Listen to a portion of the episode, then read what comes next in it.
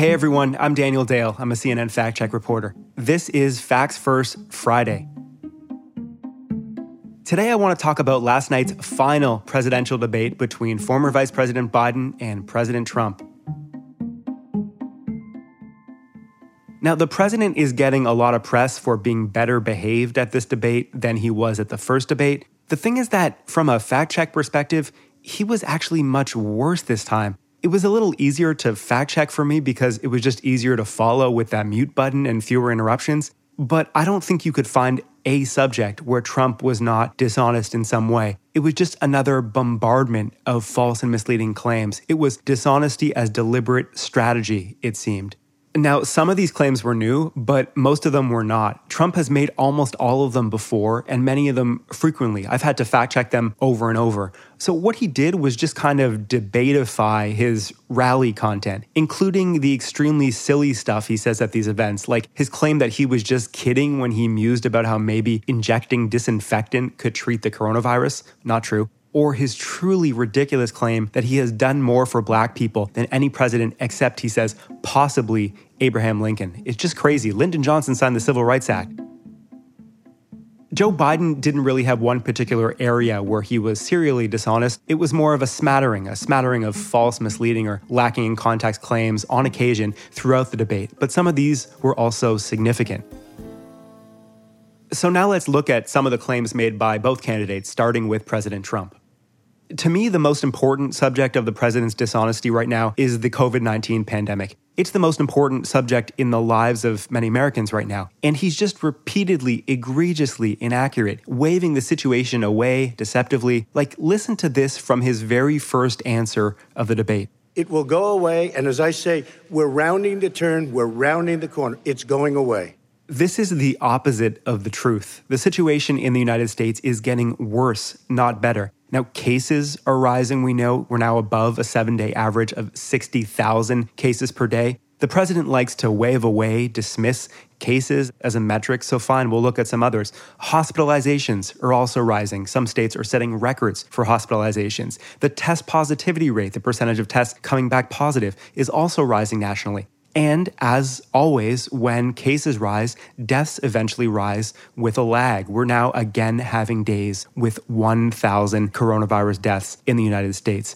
Now, Trump has said for literally eight months that this pandemic is going away, disappearing, vanishing. I did an analysis on C N N dot com. I counted thirty-eight separate times he's made these claims since early February. It was wrong then, and it's wrong now. Now let's turn to another comment from the president, a claim about the relationship between the Biden family and Russia. Joe got three and a half million dollars from Russia, and it came through Putin because he was very friendly with the former mayor of Moscow, and it was the mayor of Moscow's wife, and you got three and a half million dollars. Your family got three and a half million dollars. This is a good example of something I think of as Trumpflation. It's where Trump takes an original claim or a kernel of truth and twists it, exaggerates it beyond recognition over time. So there is no evidence whatsoever that Joe Biden got a three point five million dollars payment from Russia, let alone from Vladimir Putin himself. So what is this based on? Well, there is a disputed allegation from Senate Republicans that Hunter Biden, Joe Biden's son, got a three point five million dollars payment payment from the wife of the late mayor of Moscow. Now, Hunter Biden strenuously denies this, says that he is not an owner of the firm that got the payment. But regardless, it's an allegation about Hunter Biden, not Joe Biden. Now, Trump used to make the Hunter Biden allegation. For whatever reason, at this debate, he turned it into a direct accusation about Joe, and that's just wrong. Finally, let's look at a claim about one of the clearest distinctions of the night between the two candidates, healthcare. Here's what President Trump said about Biden's plan. We have one hundred eighty million people out there that have great private health care, far more than we're talking about with Obamacare. Joe Biden is going to terminate all of those policies. This is, again, the opposite of the truth. Now, there are some Democrats, prominently including Senator Bernie Sanders, who have proposed health care plans known as Medicare for All that would eliminate all or almost all private insurance plans. But Joe Biden is not one of them. In fact, if you remember the Democratic primary, Biden vocally, explicitly, repeatedly campaigned against these kinds of plans. What Biden is proposing is known as a public option. That would allow people to voluntarily enter a Medicare-style government program, but would not wipe out all one hundred eighty million private plans. Now, there are legitimate questions about how a popular public option might affect the availability of private plans over time. That's a real thing to talk about, but the suggestion that Biden wants to terminate all one hundred eighty million private plans is just nonsense. Now I want to look at a couple of false claims from former Vice President Biden, starting with the same subject, healthcare. Not one single person with private insurance would lose their insurance under my plan, nor did they under Obamacare. They did not lose their insurance unless they chose they wanted to go to something else. That is just not true. When the Affordable Care Act exchanges opened, millions of Americans had their private insurance canceled because those plans didn't meet the new requirements imposed by this law, Obamacare. Now, it was kind of strange that Biden said this because this was one of the most extensively litigated claims of Obama's own presidency. He famously declared that under Obamacare, if you liked your plan, you could keep it. That ended up not being true. And Obama acknowledged that in twenty thirteen. He said, with respect to the pledge I made that if you like your plan, you can keep it, I think, and I've said in interviews, there is no doubt the way I put that forward unequivocally ended up not being accurate. Now, he said he didn't intend to not be accurate, but he admitted it was not accurate. Next, let's turn to a claim about something that's come up a lot in the final days of this campaign, fracking. I to never said I oppose fracking. You said it I, on tape.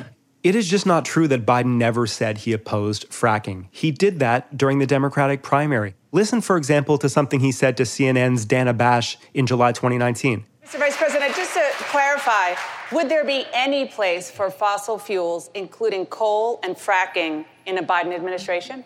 No, it would be, we would we would work it out. We would make sure it's eliminated and no more subsidies for either one of those, either any fossil fuel.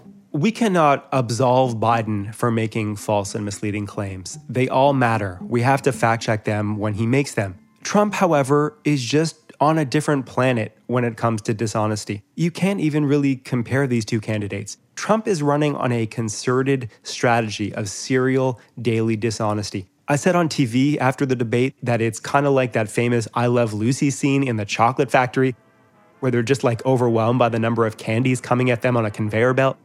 Now, the candy will pass by on this conveyor belt and continue into the next room where the girls will pack it. It's almost impossible for us fact checkers to keep up with this president. And in the final days of this campaign, it's getting worse. Last weekend, Friday to Sunday, I counted sixty-six separate false claims from Trump in his rallies, tweets, and interviews. That was one of the very worst periods of his whole presidency. This debate was just a continuation. Thank you all for taking the time to listen, and please stay with C N N for all the latest political news and fact checks. I'll be back next Friday. C N N Political Briefing is a production of C N N Audio. Megan Marcus is the executive producer, and Haley Thomas is the senior news producer. Raj Makhija is our senior production manager. Our episodes are produced by Will Cadigan, Mimi Mutessa, and Priscilla Alibi, and engineered by Francisco Monroy. David Toledo is the team's production assistant.